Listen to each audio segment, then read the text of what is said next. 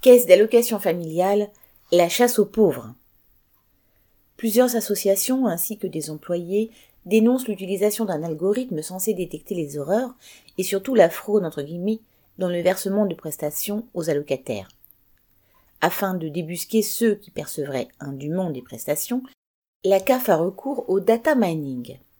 Cette technique numérique de statistique prédictive, en croisant différentes données dans plusieurs administrations, est censée identifier les risques de fraude.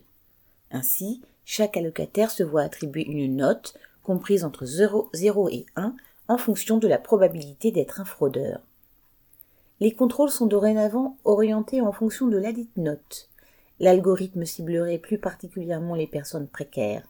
En effet, plus une personne percevrait d'allocations différentes, ouvrez la parenthèse APL, prime d'activité, AAH, plus sa note serait mauvaise, entraînant un risque accru de contrôle.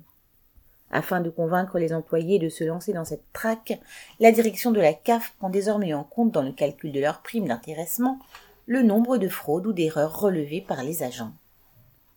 Selon l'aveu même de la Cour des comptes pour l'année 2021, les fraudes ne concernaient que 0,39% des prestations versées par la CAF, soit seulement 309 millions d'euros. Les vrais fraudeurs sont connus et identifiés. La même Cour estime que, du côté des patrons, la fraude aux cotisations sociales est comprise entre 7 et 25 milliards par an. David Mancas.